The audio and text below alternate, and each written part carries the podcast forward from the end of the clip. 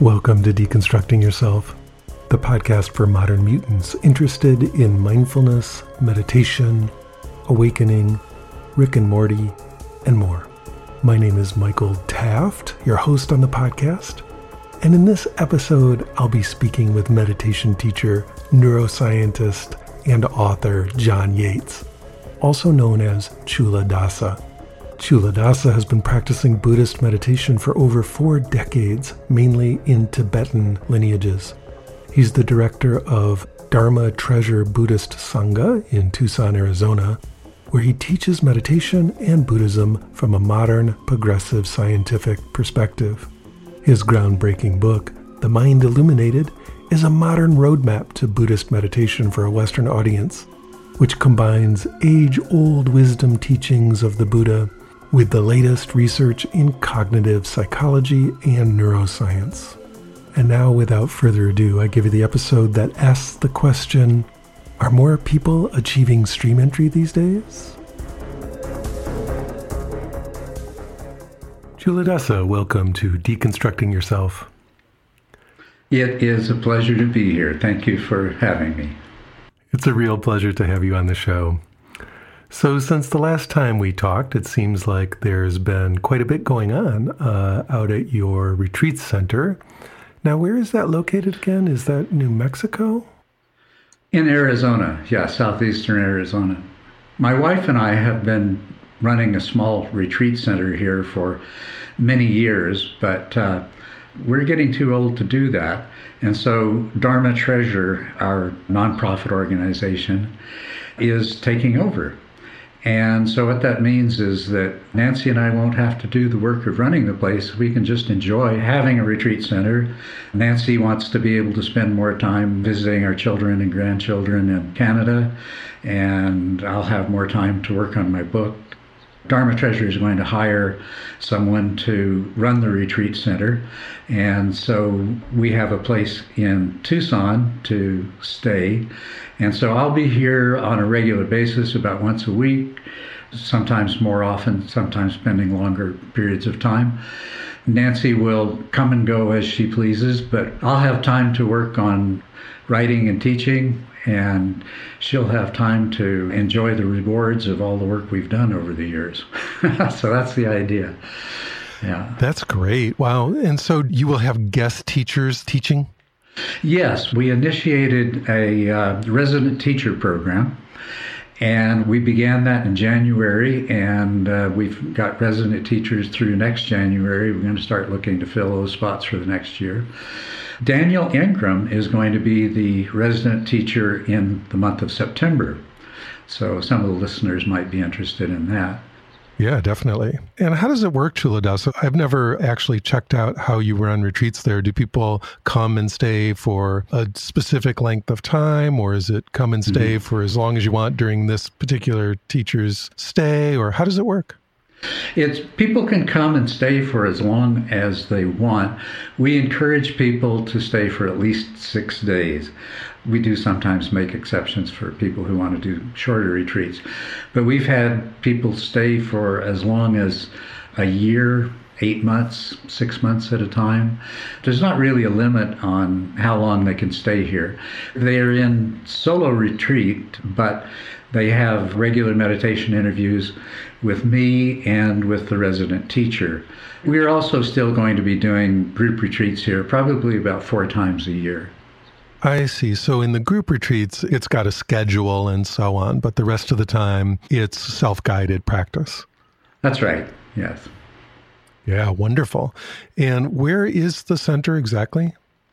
Well, we're located in southeastern Arizona, about 60 miles from the border with Mexico and 60 miles from the border of New Mexico, in a canyon in the Dragoon Mountains. It's a really spectacularly beautiful place.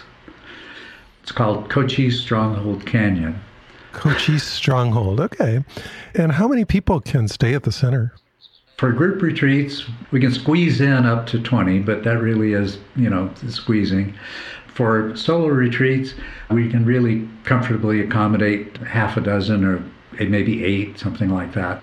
Yeah, so it's a nice, intimate little center in a beautiful location. That sounds amazing. Yeah.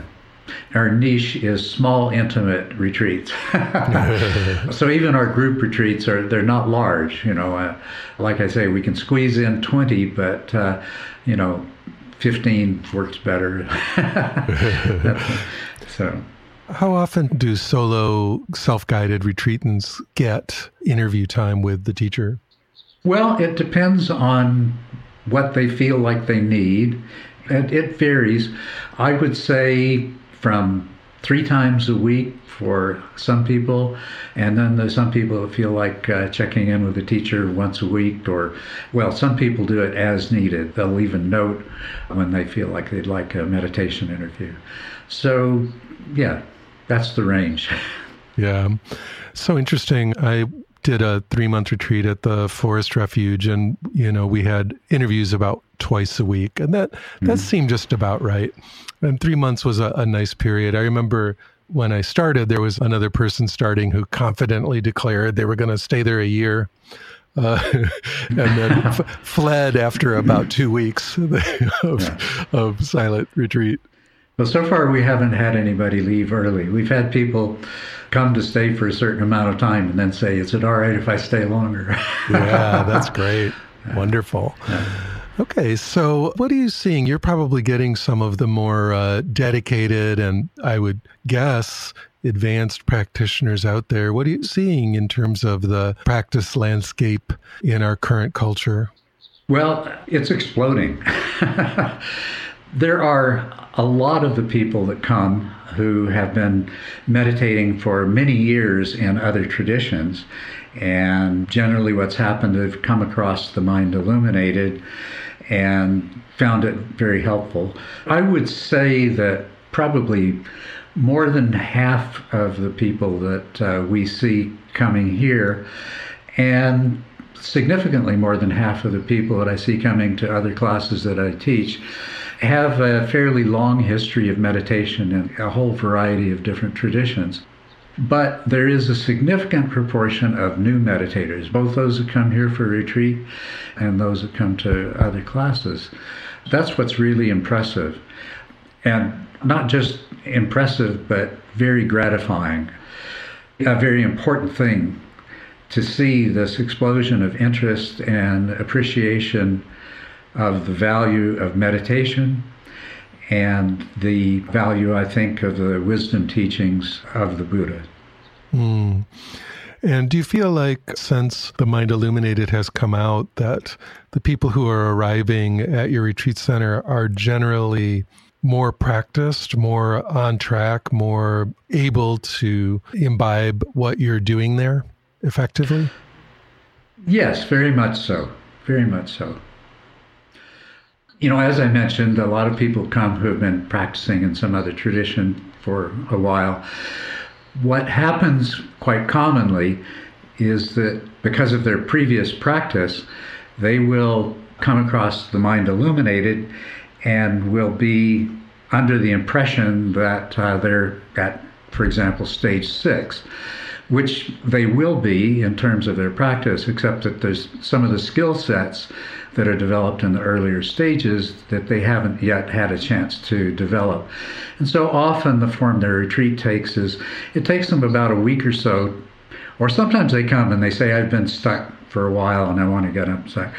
But sometimes after a week or so, they'll realize that there's, you know, something that isn't working quite the way that it should.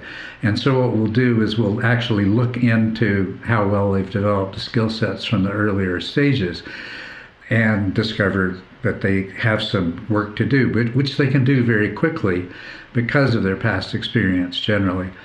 There are exceptions to that. There are people whose meditation has led them to sitting in dullness, and it's very hard to train yourself out of dullness if you've been doing it for years intentionally. But that just takes a little longer, that's all. and what would you say is a standard way to work yourself out of sitting in dullness? Basically, just to learn to recognize it.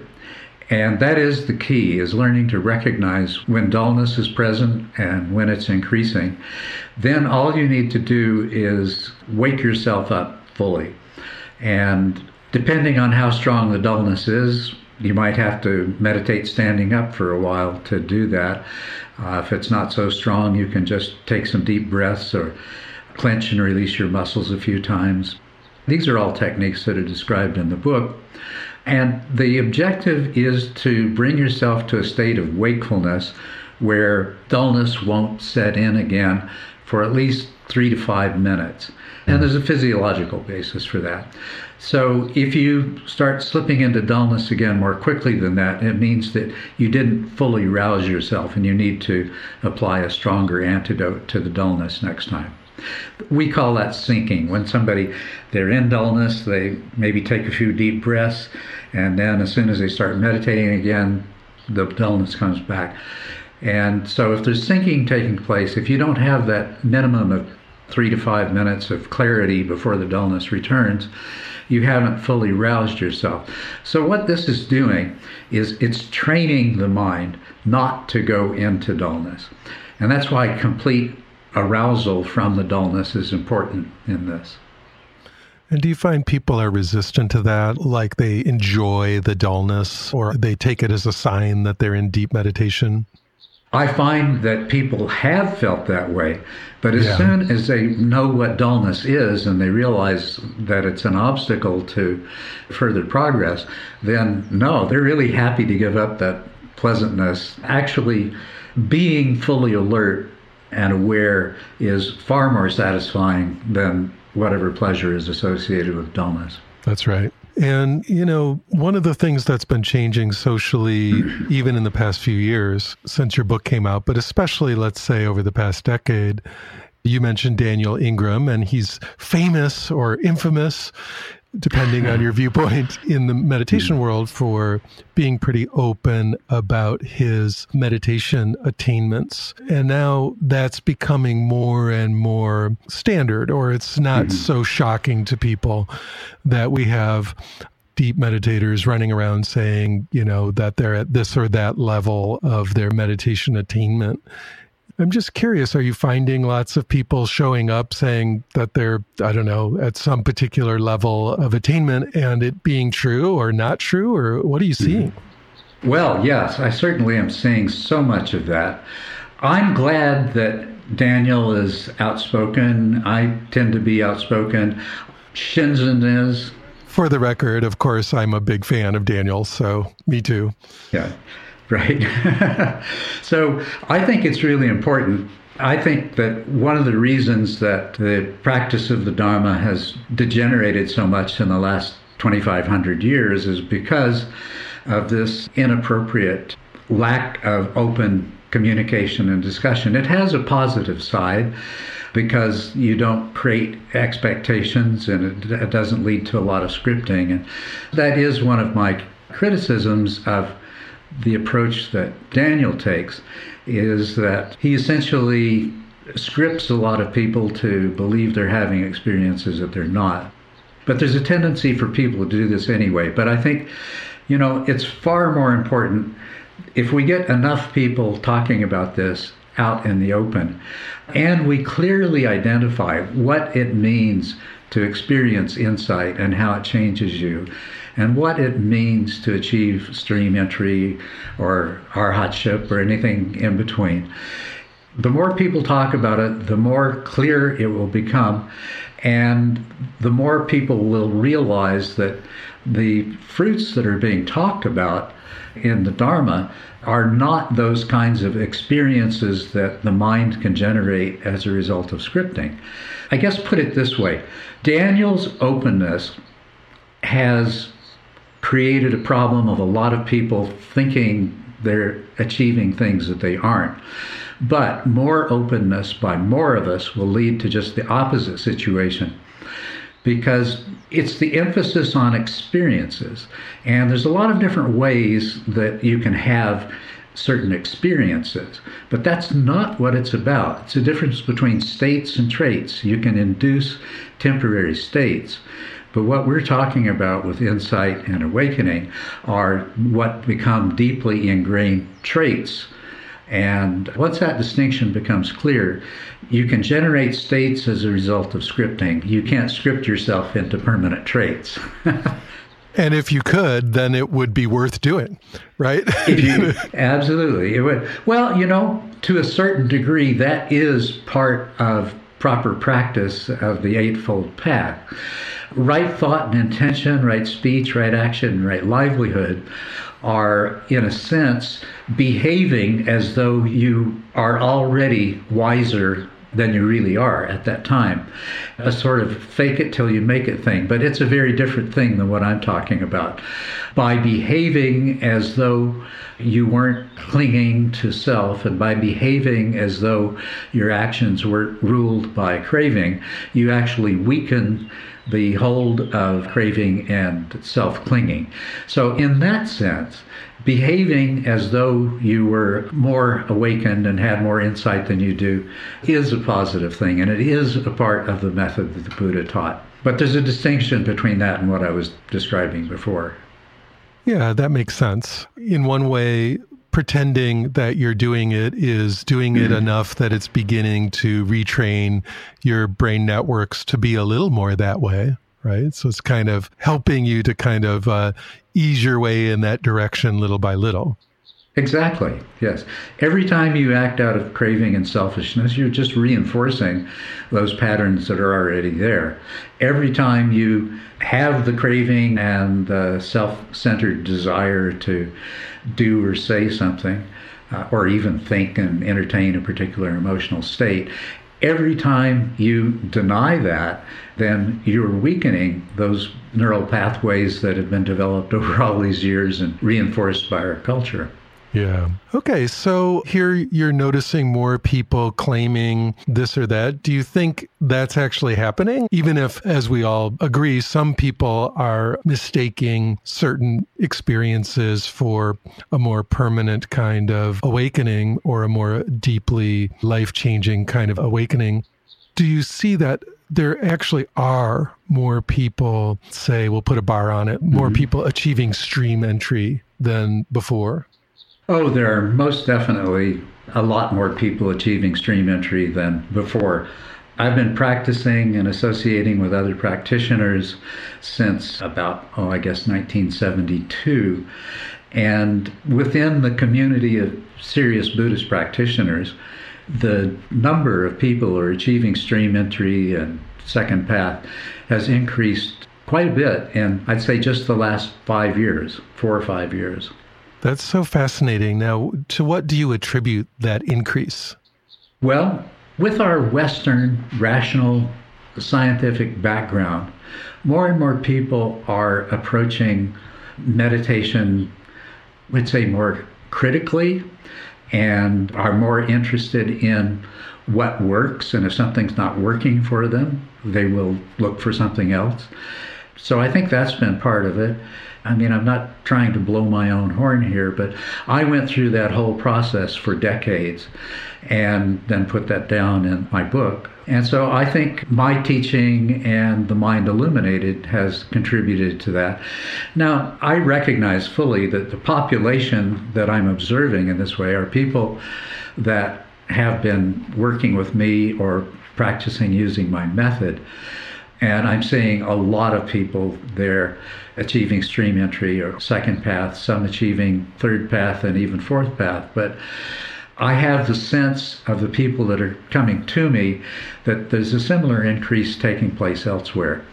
As I said, I think there is a tendency for Westerners who are really serious about the awakening project and they've undertaken it to approach it more or less the way that I did and to basically look for what works and try to understand what's really happening and are less likely to be trapped by you know these fantastic experiences or or the deep pleasure of sitting in dullness and things like that.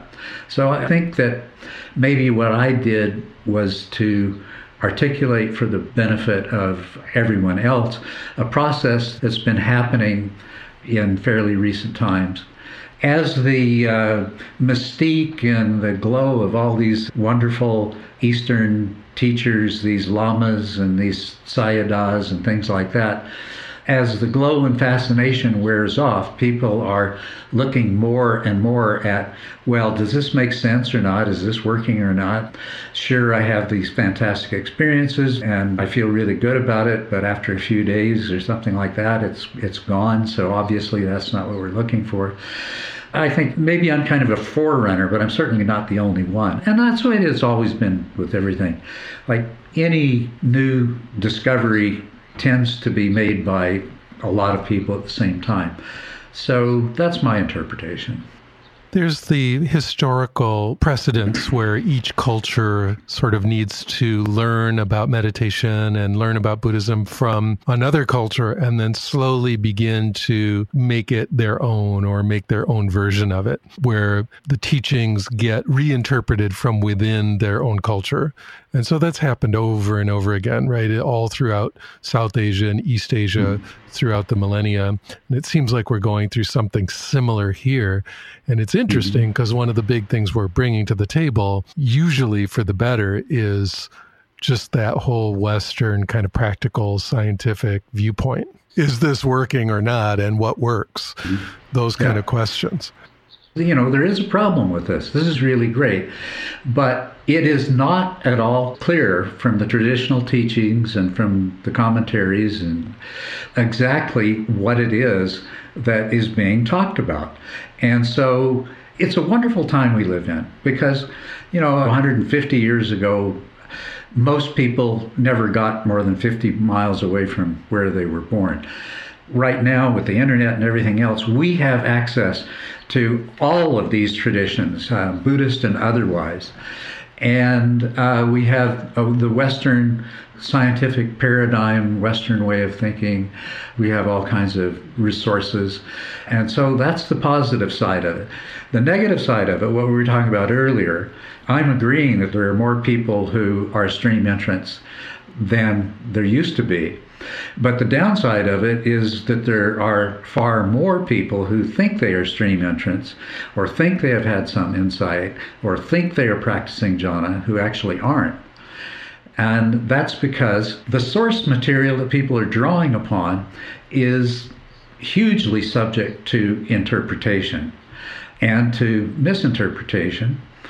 And I'd say the biggest problem that has happened is that as I mentioned earlier, the confusion of states with traits, the association of particular experiences with particular attainments. Oh, you had this experience.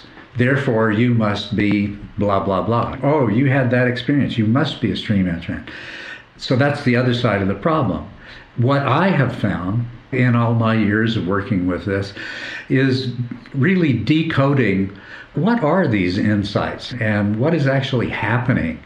And the best description I've ever come across of the stages of awakening is the four path model based on the 10 fetters, which is presented by the Buddha. Now, it's not obvious what those descriptions mean, but when they are experientially verified, and there's a distinction made between experiences and permanent transformations, then they begin to make total sense. So I believe that we dug into the details of this last time we talked, but yes.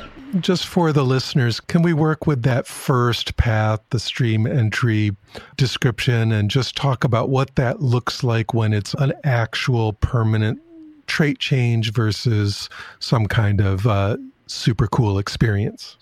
Yes. And I'd just like to preface this by saying that many people become stream entrants without ever having any kind of super duper experience or even being able to point to exactly when it happened. So it's not about the experience at all. It's about the changes in the traits, the permanent changes and perception that the person has. So stream entry, the way the Buddha defined it, was overcoming personality view. It was basically realizing anatta. And the way this manifests is that it's it's essentially the ego self that has become quite transparent.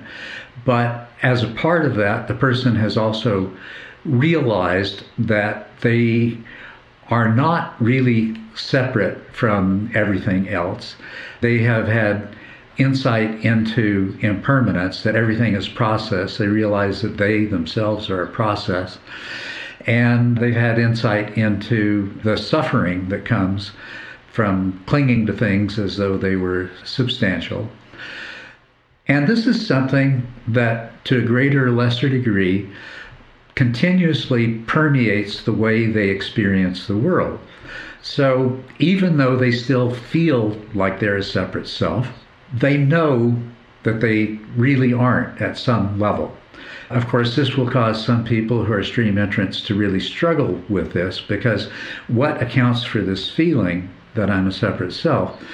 And especially if they have subscribed to the supernatural aspects of the Buddha Dharma that are, is being taught by various Buddhist traditions, then they're looking for whatever it is that's going to be reincarnated. It's interesting, but the important point about it is that they see their ego as something manufactured by their mind. They realize that they have multiple personalities that they put on and take off like uh, clothes in a closet. They realize and are more or less continuously aware to a greater or lesser degree of the truths that they've seen and the insights that have been achieved. The second thing that the Buddha defined stream entry by was there's no longer a belief in rites and rituals and rules and things like that as having any power of their own. Now, what this translates to is basically the Buddha says everything, without exception, except for nirvana, is due to causes and conditions that there is no such thing as magic.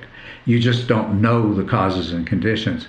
So, this is an important realization of a stream enterer that becomes a part of the way they see and understand the world is that everything is due to causes and conditions. And actually, all of these things are tied together. The recognition that everything is process is very much related to the fact that everything is causally interconnected.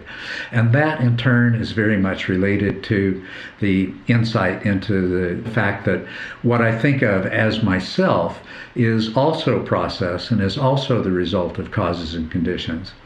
And so, in that sense, they've realized the emptiness of the self. And the third characteristic is that there's no longer any doubt about the validity of this Dharma.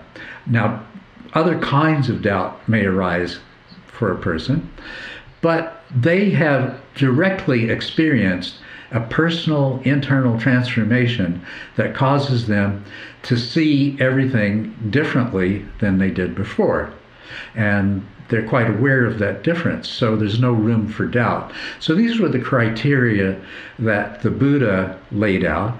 And, you know, experientially, I know exactly what that means. And what I do now, somebody comes along and, you know, they've been practicing in some other tradition, and in the first meditation interview with me, they announce, well, I'm at first path or I'm at second path. I ask them a few questions.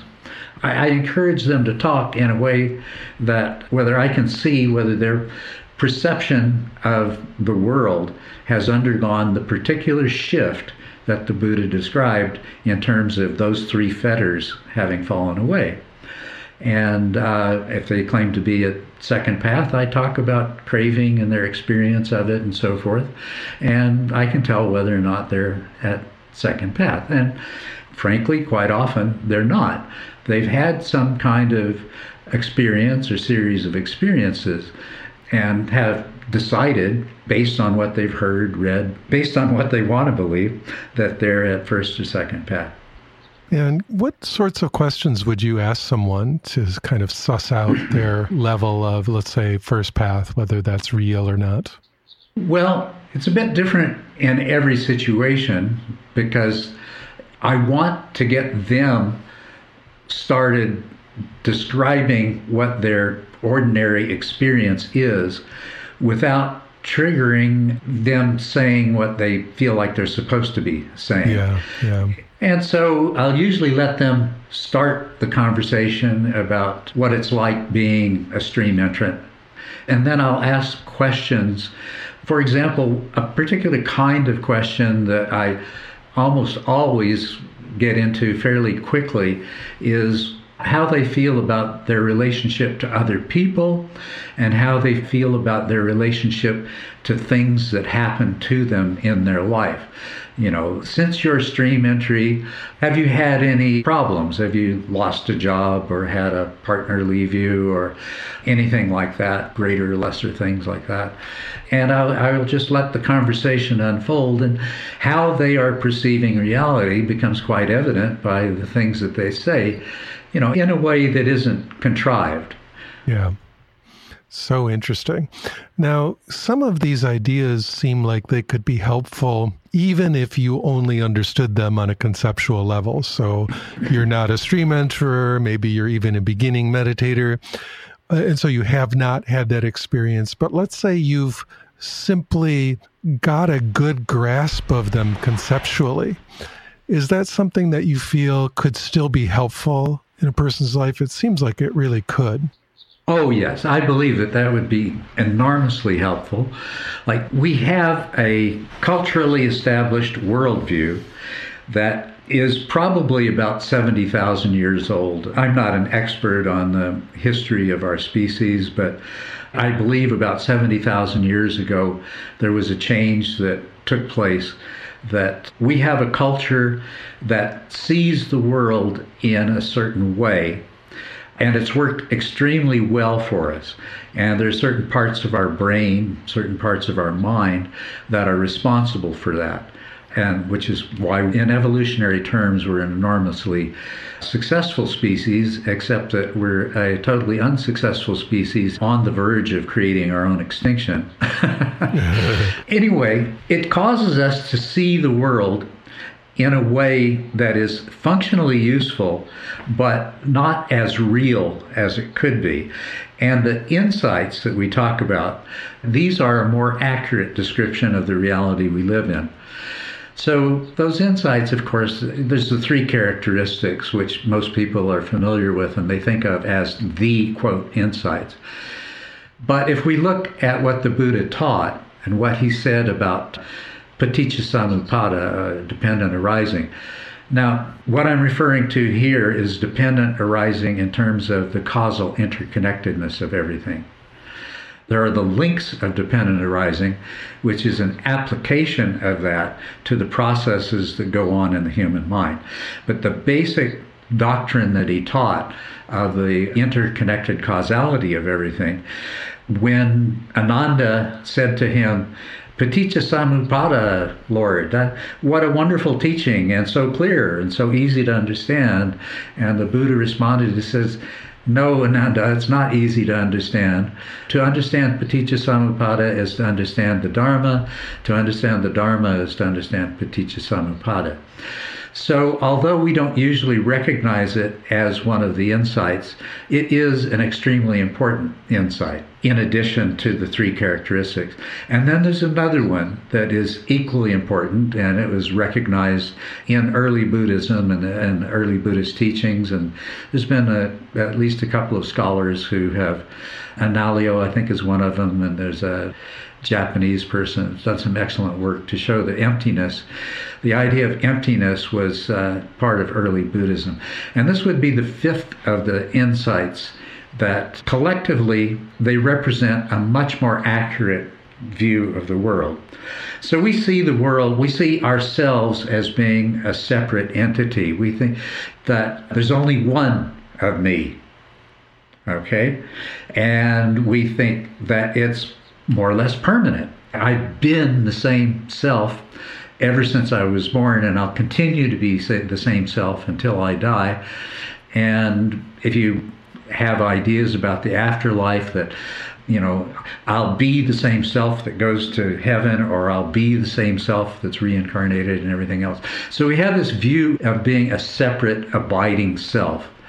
We have a view that the whole world is made up of other separate abiding selves people, animals, rocks, trees, everything. They're all these things. And so we see the world made up of these discrete objects.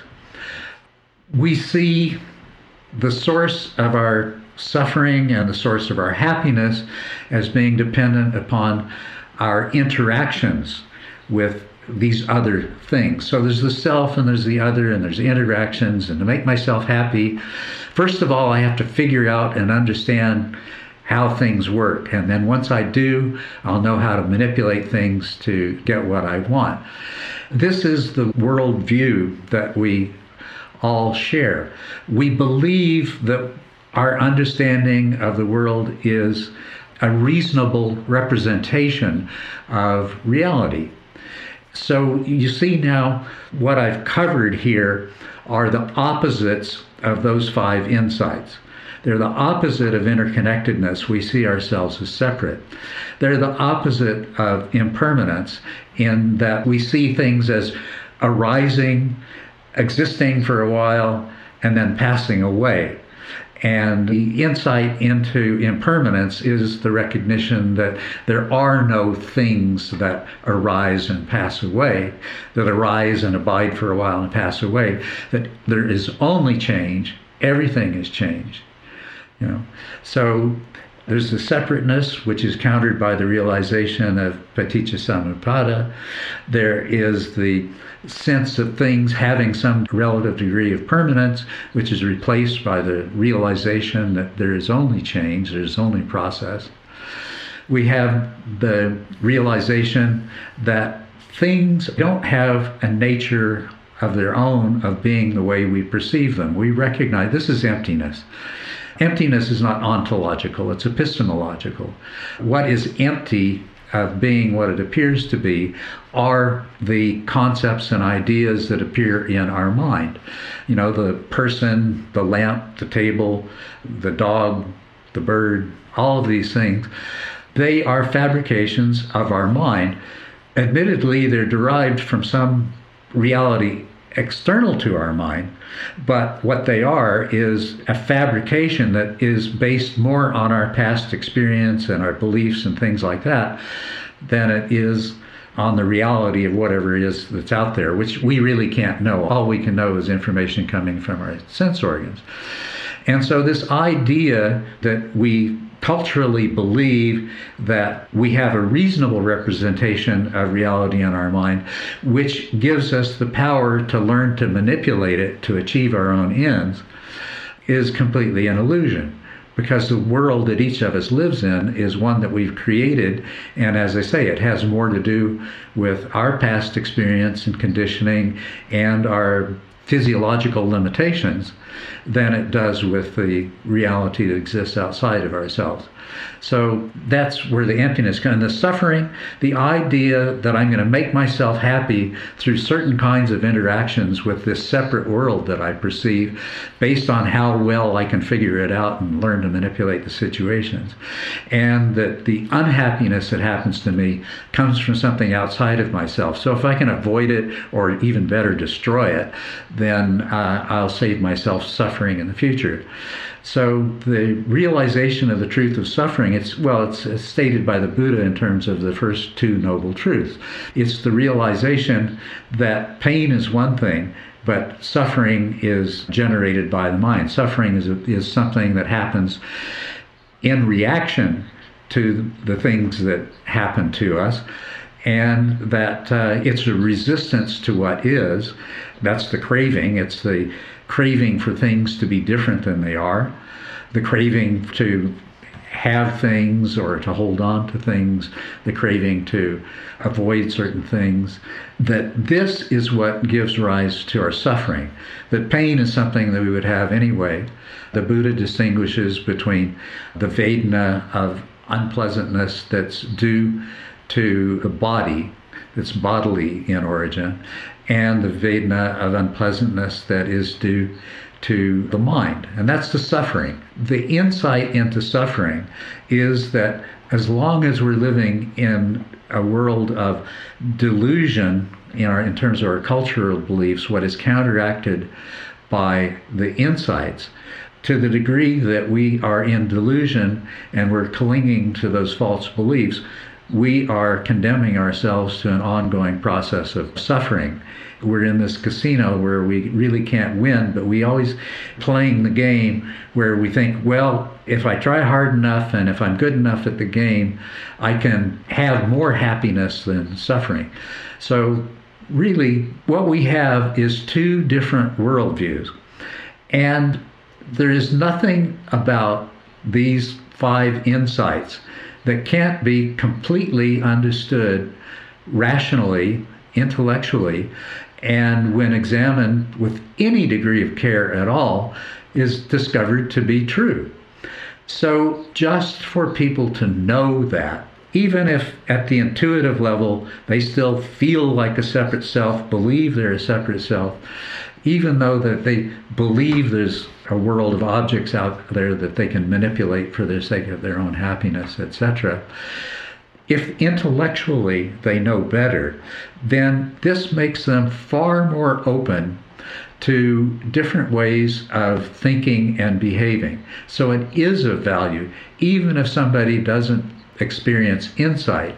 The content of the insights and the delusional nature of what the insight is counteracting is quite understandable and in itself can and will change the way a person behaves.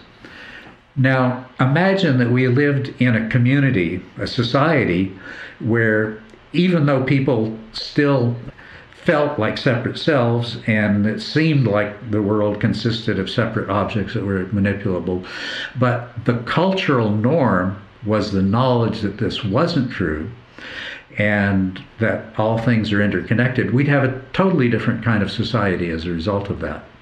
Currently, America seems to be undergoing a very difficult time, right? And in this country, the political norms are eroding even past where they were before.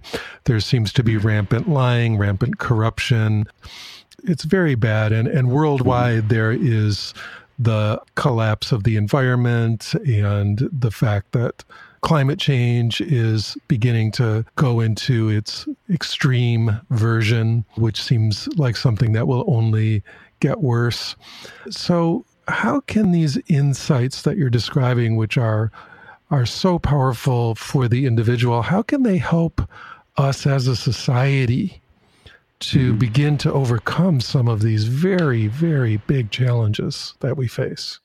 I think the key to that kind of shift happening is that there be enough people who don't just understand these things intellectually, but who have actually realized them personally and whose perception of reality corresponds to those insights. Once we reach a tipping point of people who actually have realized these insights, then the kind of intellectual understanding that I'm talking about would become much more common.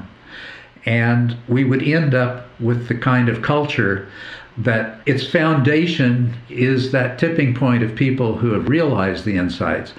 But the cultural norm in terms of way of thinking is according to an intellectual understanding of those insights. Then we would be in a much better position to work cooperatively to confront the terrible challenges that are coming up fairly soon. We don't know how soon, but one thing that's obvious is the the more we use technology to delay the inevitable, the worse the inevitable becomes when it arrives. Yeah. I'm hopeful because somebody's done some work. I, I can't remember who it is. Uh, I should I should know these things if I'm talking about them. But somebody's done some work and done a simulation, and basically they found that when 10% of the population totally believes something to be true, that that's the tipping point at which it becomes the cultural norm. Now, to have 10% of the population to have realization of these insights and to be at least at first path and some of them at second, third, and fourth path, that seems like a lot. That seems like you're asking a lot. But I think it's within the realm of possibility if we survive long enough. I think that the method for achieving insight and awakening are improving enormously for the reasons that we discussed previously. But then there's also people working with various other technologies, various other ways of inducing altered states of consciousness that are more conducive to seeing things the way they really are. And by the way, that's the way the Buddha always described it. He didn't talk that much about enlightenment. He talked about awakening, but more often than that, what he said is the, the phrase that he used was seeing things as they really are. And that's what we're talking about. So I think a tipping point of 10% of the population that sees things as they really are and a cultural norm which involves an understanding there's just not that many intellectuals around but if people who accept the content of the insights as being true in the same way they have religious doctrines and political doctrines and things like that then we'll be in a position to deal with the problems that we have. How important this is, uh, there are different estimates, but the thing that people who have looked at this closely all agree on is that the carrying capacity of the planet Earth for human beings has been exceeded by several fold. That means that there is going to be, one way or another, a massive reduction in population. This could happen as described in uh, Bible, you know, the four horsemen of the apocalypse, war and famine and pestilence and all of these sorts of things, all of which are things that global warming and overpopulation are conducive to anyway. But in a society where there were enough awakened people that the cultural norm was to see things more as they really are, we would be much, much better prepared to deal with this enormously terrible thing that is going to happen in the most humane and compassionate way possible. Right now, the belief is that everyone is selfish and that nobody does anything except for ultimately selfish reasons, and that altruism is, I mean, even the Dalai Lama speaks of enlightened self interest. I'd say the common belief is that nobody does anything for the benefit of others except out of enlightened self interest. And if that's the truth, then as we approach this apocalyptic scenario, everybody is going to be looking out for themselves, their family group, their ethnic group, and we know what that leads to. it leads to war and bloodshed. People are going to be fighting over water, energy resources, food, you know, as climate change, things don't grow in the same place, pests that didn't exist in certain areas show up, all these sorts of things.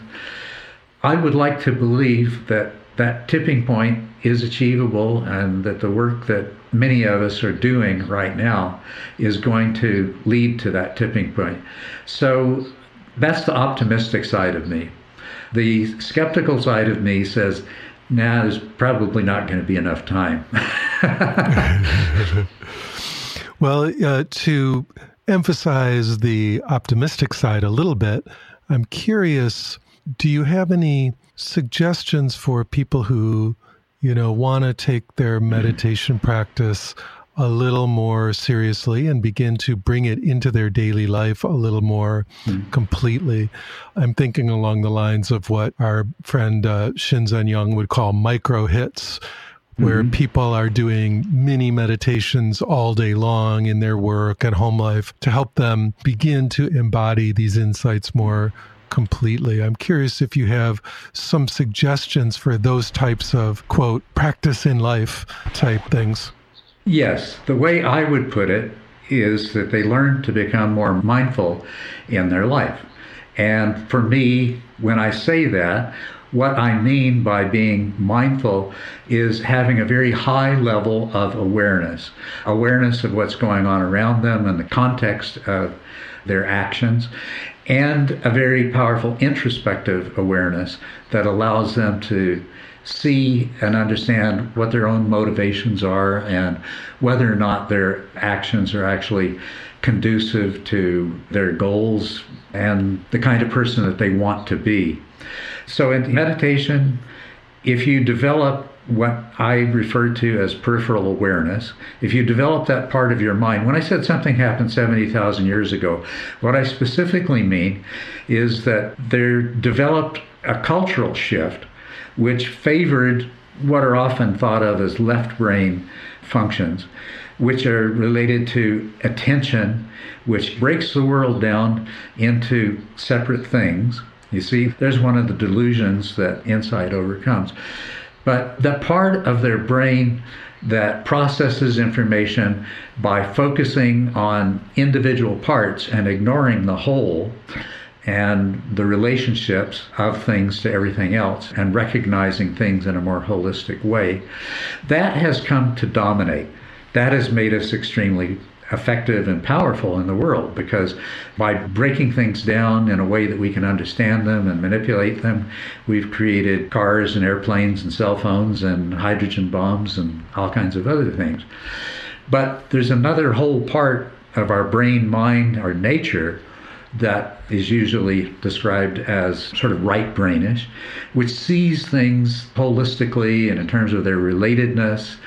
And what happened is you've got to keep in mind that the human brain is only about half formed when a person is born. And the first few years, at least the first five years of a person's life, the way the wiring of the brain takes place is as a result of the conditioning from outside. And so the caretakers for an infant, right through to the caretakers in preschool and kindergarten and things like that, every contact that an infant has while their brain is completing its development is reflecting the set of cultural beliefs that are the delusions that we refer to in Buddhism. And so our brain becomes wired to see things from the perspective of those delusions and to be dominated by the faculty of attention. This other faculty, there's actually more inhibitory fibers going from the left side of the brain to the right side of the brain than vice versa. As a matter of fact, a large proportion of the fibers. So, what we learn in the first few years of our life is to suppress the part of the brain that sees things from that right brain, holistic, allocentric rather than egocentric point of view. So, this is what we're changing through our practice. We're rewiring our brains. And what we're redoing is we're developing awareness. Even if you look at something like uh, Mahasi noting style practice, what is a person doing? They're placing their attention on the rise and fall of the abdomen, but every time something in their peripheral awareness appears strongly enough to draw attention, they label it. As they get better at stabilizing their attention on the abdomen, then their peripheral awareness is alerting them and they will intentionally shift attention to something and note it until it goes away. Then they proceed to the point where they've developed peripheral awareness to the degree that they are no longer labeling, they're no longer noting, they're now noticing. They're just noticing these things as they happen and attention isn't shifting. Well, what I'm teaching is the same thing, but whereas in that method, there's no explanation of what you're doing. I explain what you're doing is you you are learning to use this other faculty, this faculty of peripheral awareness. You're learning to use it introspectively and extrospectively. And this, I believe, is what the Buddha meant by sati. He recognized we had these two ways of knowing. Samadhi refers to attention, and sati refers to awareness, especially introspective awareness. But this hasn't been understood clearly subsequently. I mean, people experientially have realized it, but without being able to articulate it. In other words, the left brain hasn't been able to fit awareness into the context of the creation of a world of discrete parts So a person comes to experience mindfulness without being able to identify exactly what it is. And that's why we have all these different definitions and nobody can agree.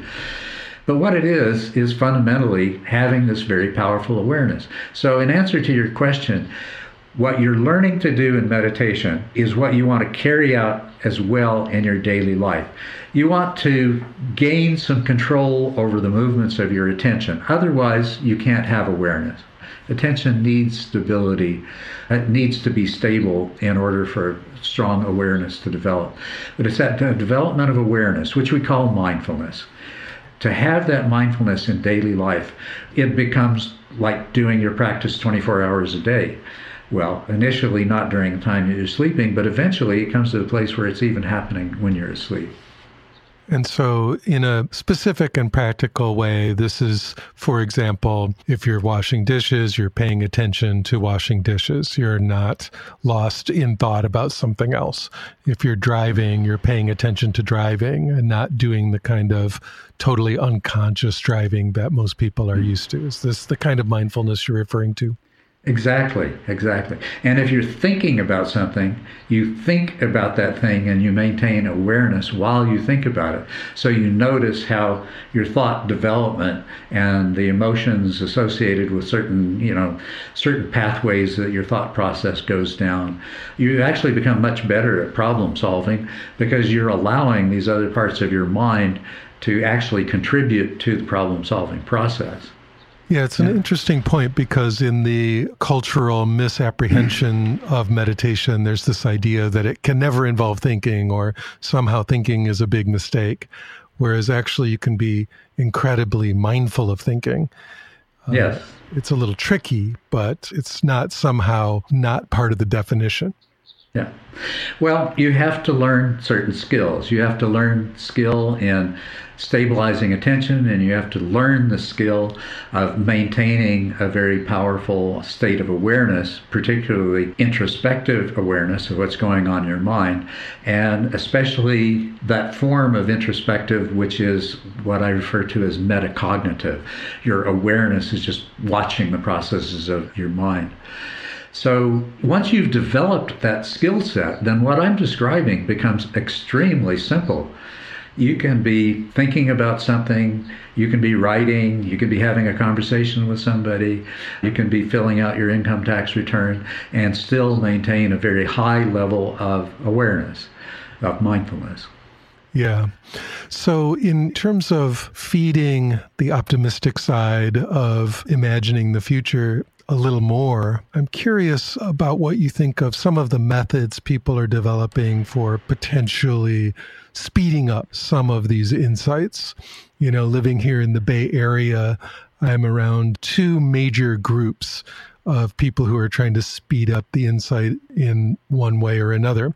And those groups are the consciousness hackers, as we would call them, the people who are trying to develop various forms of either neurofeedback or even inducement of neural states through mm-hmm. devices, through technology like transcranial magnetic stimulation and so on mm-hmm. to help people realize some of these insights directly, either more quickly or more deeply.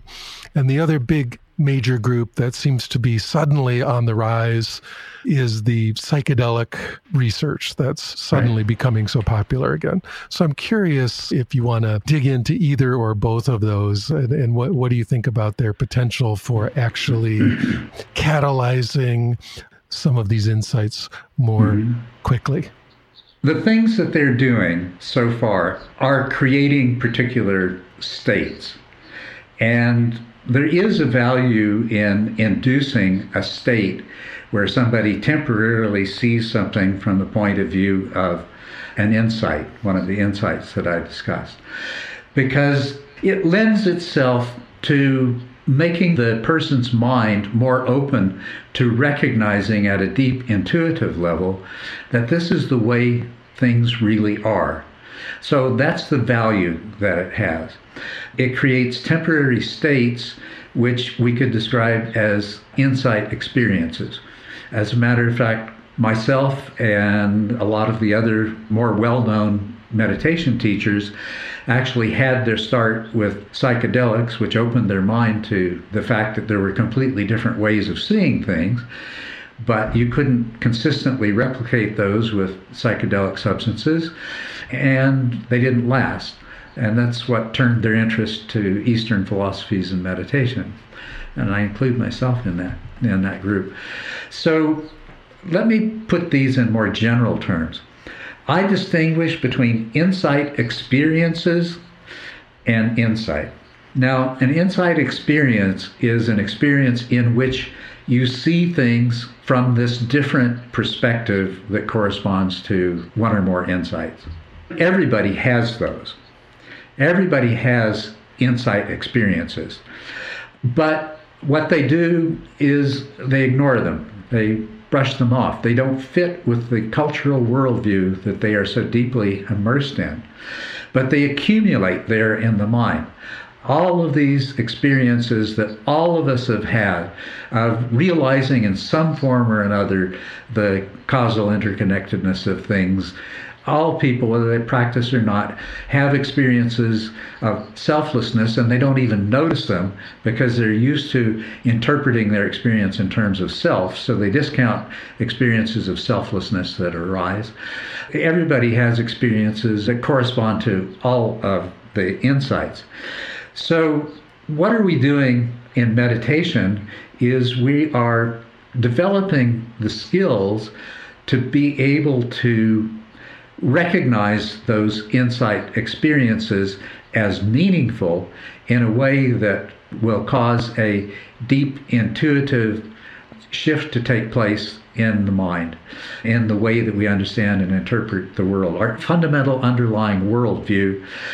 We have the skills to recognize them rather than the mind automatically just compartmentalizes them. Once again, let's look at a very, very simple uh, method for inducing an insight experience, which is the Mahasi method.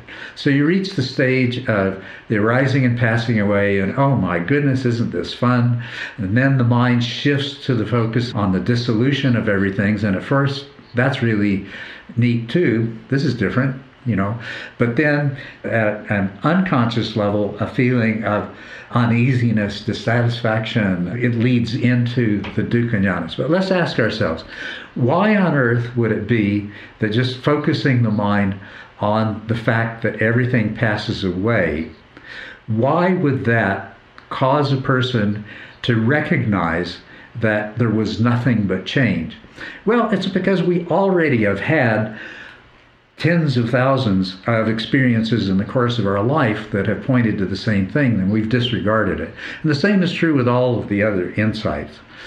I mean, you've heard people say, we're already awakened, we just don't know it. And that's exactly how I interpret that.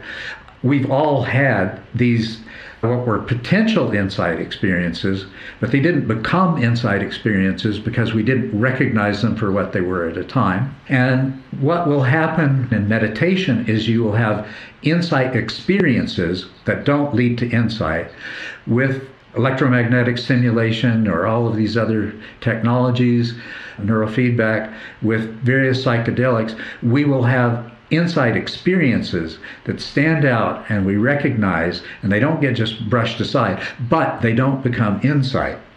What I distinguish between insight experiences and insight is that insight at the deepest intuitive level by which we interpret our ongoing experience moment to moment and day to day in terms of those insights. In other words, when those insights replace the previous diluted way of seeing things, then you have insight. Otherwise, you just have insight experiences. And this goes back to the problem that we were talking about before is that people are having insight experiences in meditation and then they believe they have achieved that particular insight because they've had an insight experience. They've recognized it as such. But until it's penetrated so deeply into their mind that it changes their ordinary daily perception, they haven't achieved insight. And do you feel that this is a gradiated experience? Is it a gradient where you can be sort of like a 50% stream enterer and then a 70% stream enterer? Or is it precipitous and digital? Stream entry itself is by definition the way the Buddha defined it and the way it's defined in the early commentaries is it is a yes or no experience. You can't have 50% stream entry. What you can have is some incompletely developed insights which allow you to have experiences that mimic stream entry and that tend to be states that arise and pass away. Now, when it comes to insight itself, I mean, it, it really is cumulative. I mean, you're accumulating all these insight experiences all your life, except that you don't recognize them as such. Then you have an insight experience. It doesn't necessarily change the way you see the world, but it allows you to see things from that perspective more easily and more often. And the more you do this, the more you see things from that perspective, then it's going to lead to it being a true insight, to transforming the way your mind processes experience. So that is something that can happen in a graded way. It can happen in a more precipitous way, but usually what that is, is that's the culmination of a series of, of cumulative insight. Now, the way stream entry is defined is you have to have all of these insights present at the same time. And when you have all of these insights present in your mind at the same time in an adequate state of equanimity, then there is a coming together, there is a culmination. And that culminating insight is anatta. So you'll have all these other insights developing. And then the part of your mind that is most resistant to changing the way you perceive yourself in the world is perceiving yourself as separate and permanent and abiding separateness. That's the hardest thing to overcome. And so all of these other insights, well, as a matter of fact, all of the insights are pointing to exactly the same thing. They're just different aspects of the same thing.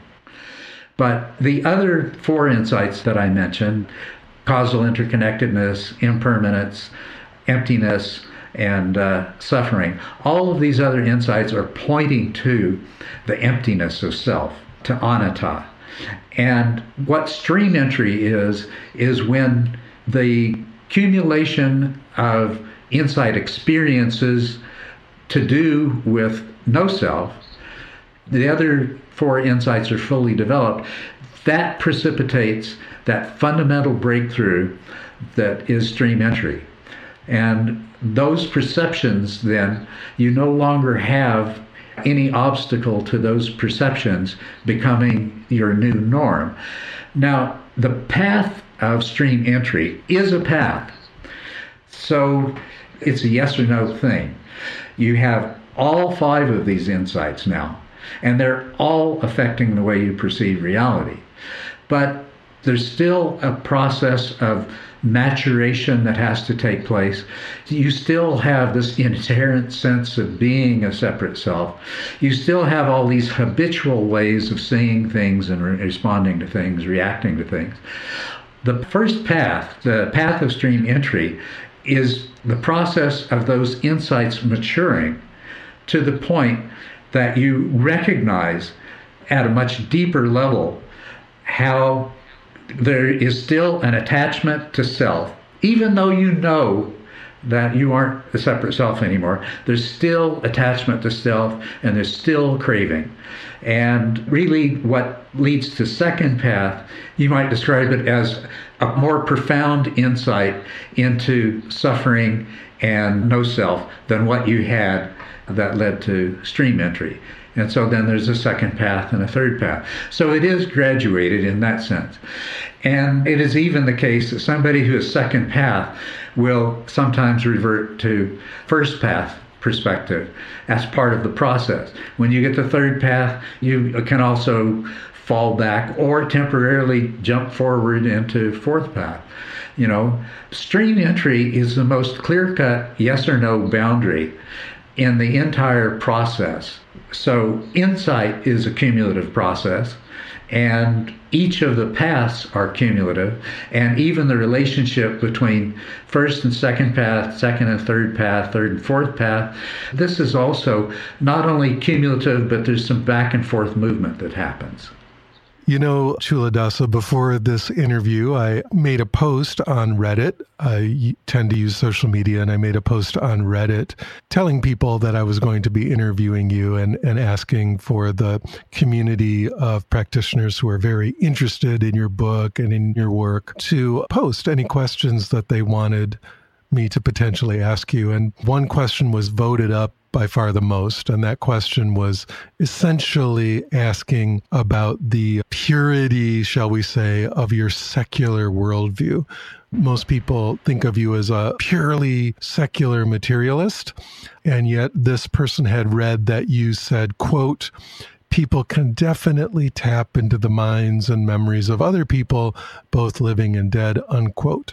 And so this hmm. particular questioner was, shall we say, confused by that statement. And I'm curious then for listeners, how would you respond to that? Is that part of your secular worldview or are they misunderstanding you? Well, let me just explain. First of all, I would not consider myself as a secular Buddhist or as a materialist. Now, first of all, I'm not a secular Buddhist in the sense that I disagree with much that falls under the label of secular Buddhism. Same thing, I wouldn't call myself a pragmatic Buddhist because uh, there's a lot of things that are under that umbrella and a lot of developments taking place under that label that I don't agree with. The best way I would describe it is I don't teach Buddhism, I teach the Buddha Dharma. I have studied the suttas, and I believe, like when I read a sutta now, the things that the Buddha really said stand out. And so, what I teach is Buddha Dharma. I teach what I believe the Buddha taught, and I would best be described as perhaps a naturalist Buddha, in that what I do is I take Buddhism and I remove all of the supernatural and just set it aside and say, okay, most of this stuff has come from other religious beliefs, both before and after the Buddha, and don't really have anything to do with the Buddha Dharma. So I teach a naturalized Buddhism, which I call the Buddha Dharma. The true teaching of the Buddha is naturalized Buddhism. So, as far as materialism goes, I'm a non dualist. And I'm a non dualist based on my own experience, and I clearly understand non dualism. Well, first of all, the dichotomy of mind and matter is one that has been ripped to shreds for centuries by philosophers of all kinds. It doesn't make sense mind matter dualism. So there are two ways that people have tried to resolve this problem. Materialism is one. That's saying all there is is the stuff we perceive as matter, and that mind is something that arises out of it. And the other is to say that all there is is mind, and matter is something that the mind creates to explain its own experience to itself idealism. So there is uh, materialistic monism and there is idealistic monism, and I am neither of those. I am a non dualist. The fourth possibility is that there is neither matter nor mind, but rather that there is something that appears to be matter when we look at it from one perspective might call it the outside. When you anything you look at from the outside appears as matter. Anything that you look at from the inside, in other words, experience subjectively, you experience as mind. But it's the same stuff. And there is no matter and there is no mind. There is suchness. And suchness looks one way looking out and another way looking in. And so I'm not a materialist. Also, from my own experience, I realize that there is an interconnectedness of mind. Our individual minds are porous, they can become open, and we can derive information from the whole realm of mind. Let, let me put it this way. Maybe this is a way that people could understand it. From a non dualist point of view, everything that we see as the behavior of matter, the laws of physics and the behavior of matter that we experience in our daily lives, if there is only one stuff, then everything that we see as an attribute of, of, matter must have a corresponding attribute of mind because they're really the same stuff seen from a different perspective. Now, paticca samuppada. Everything in the material world is interconnected and interpenetrating. We'll go beyond just the causal interconnectedness, but an interpenetrating nature of paticca samuppada. This was very well developed in the Huayan uh, school of Chinese Buddhism. But anyway, we see that everything in the world is causally interconnected. Things that we see as separate objects interacting with each other all of the time. That must be true of mind as well.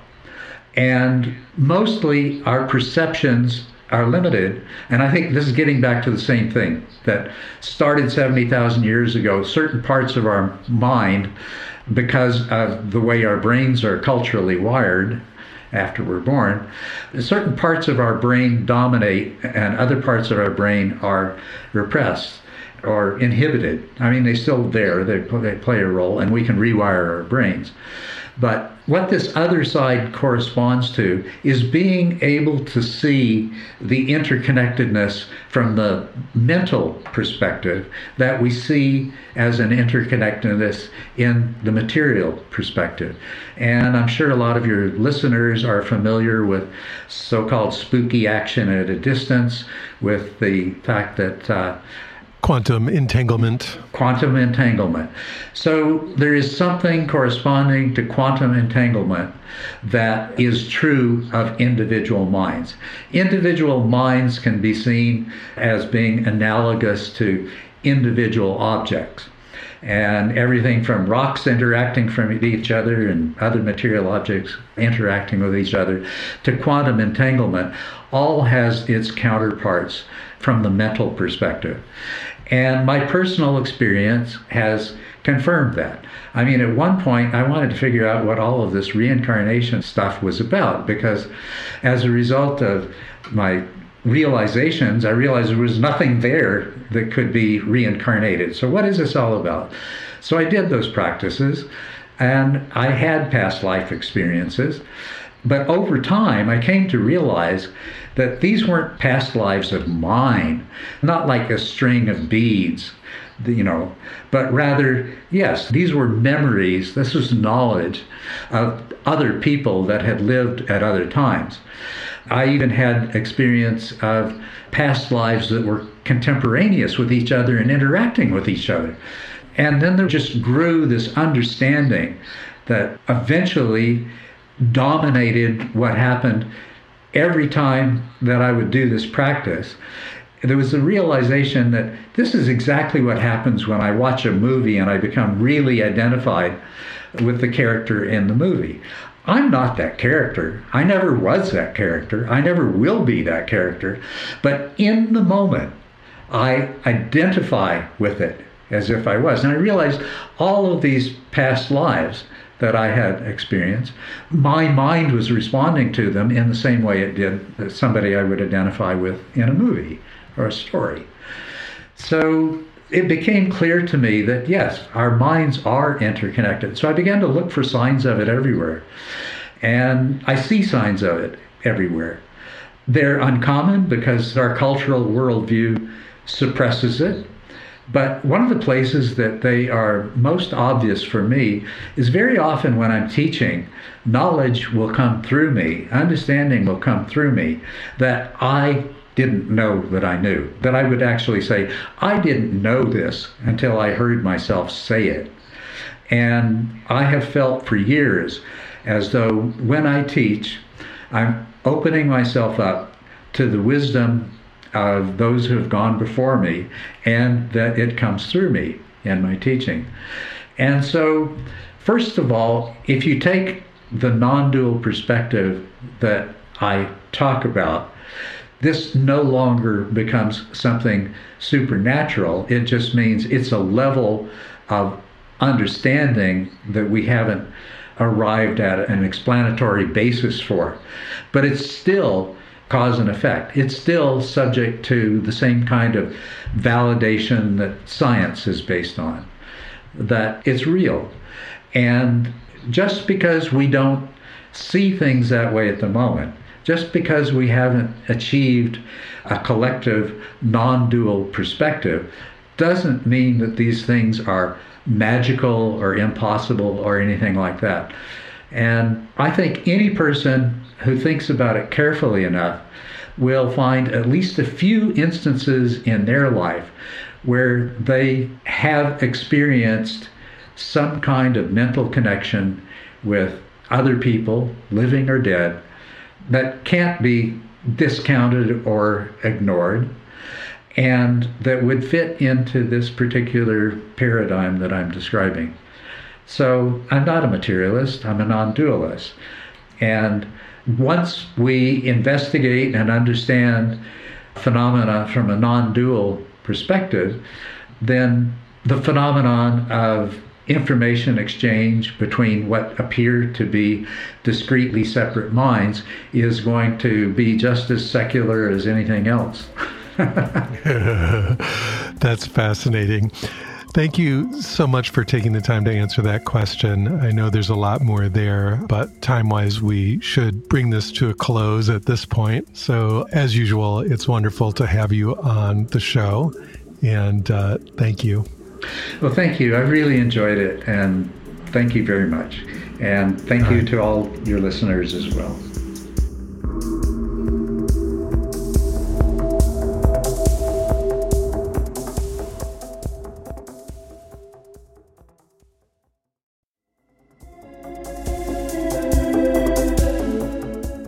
That's it for this episode of Deconstructing Yourself.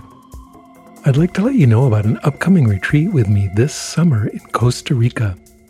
From August 3rd to the 10th, we will come together to focus on non dual meditation practice with a particular theme of embodiment of awakening in meditation and in life. For seven days, I'll be giving non dual meditation teachings, practices, and guided meditations, as well as personal meditation instruction to each member of the group. The retreat will be hosted at the Blue Spirit Retreat Center, located in the Nosara region of Costa Rica's Pacific coast. The retreat center is perched on a hilltop overlooking the ocean and a three mile white sand beach that is a protected turtle refuge. The pristine nature, subtropical climate, and members of the Deconstructing Yourself Sangha will create a unique environment for your meditation retreat. If you're interested, check out deconstructingyourself.org, where there's a link to the information page. I look forward to seeing you there. If you enjoyed the podcast, please recommend it to a friend or talk about it on social media. Doing that helps it find its way to more people who might be interested. If you're moved to support the podcast, you can do that by contributing to the production costs on my Patreon page. That's at patreon.com slash Michael Taft. The money goes to support the recording, production, and bandwidth costs of this program, which are substantial. By contributing to Patreon, you're making it possible for me to continue to create and share these conversations as often as possible. A special perk for high level contributors is a monthly or even bi monthly event with me on Zoom, where you can ask me any meditation questions you have. I deeply appreciate your support. I also have a number of free resources for you, beginning with my YouTube channel. There are hundreds of hours of free guided meditations and videos there, so if you're interested, that's quite a large resource and offered to you completely free of charge. The channel address on YouTube is MWT111, or you can just search my name, Michael Taft. I encourage you to subscribe to the channel and join me each week for a new live guided meditation session. If you'd like to interact with a broad community of people interested in meditation, particularly those who engage with my YouTube meditations, I have a free Discord server called Deconstruct U. That's deconstruct and then just the single capital letter U. There are a large number of discussion channels there, and it's free, so hop on the server and introduce yourself. And of course, there's the deconstructingyourself.com website itself, which has articles, interviews, and more about meditation going back over 12 years at this point. So be sure to check that out. Beyond these free options, I also have a number of paid online courses to help you grow and develop in your spiritual practice. You can find out about those either by signing up for my email list at deconstructingyourself.com slash sign up or at the site deconstructingyourself.org. I look forward to seeing you in class. The Deconstructing Yourself podcast has always had excellent sound, which is the result of an amazing audio engineer and amazing human being named Stephen McNamara. He's an all things audio person with many decades of experience in producing music and spoken word audio. If you're interested, you can contact him at his website, yogitar.com. That's Y O G I T A R dot com. Music on the Deconstructing Yourself podcast is a track by Peter Baumann entitled Crossing the Abyss from his album Machines of Desire. Thank you for listening.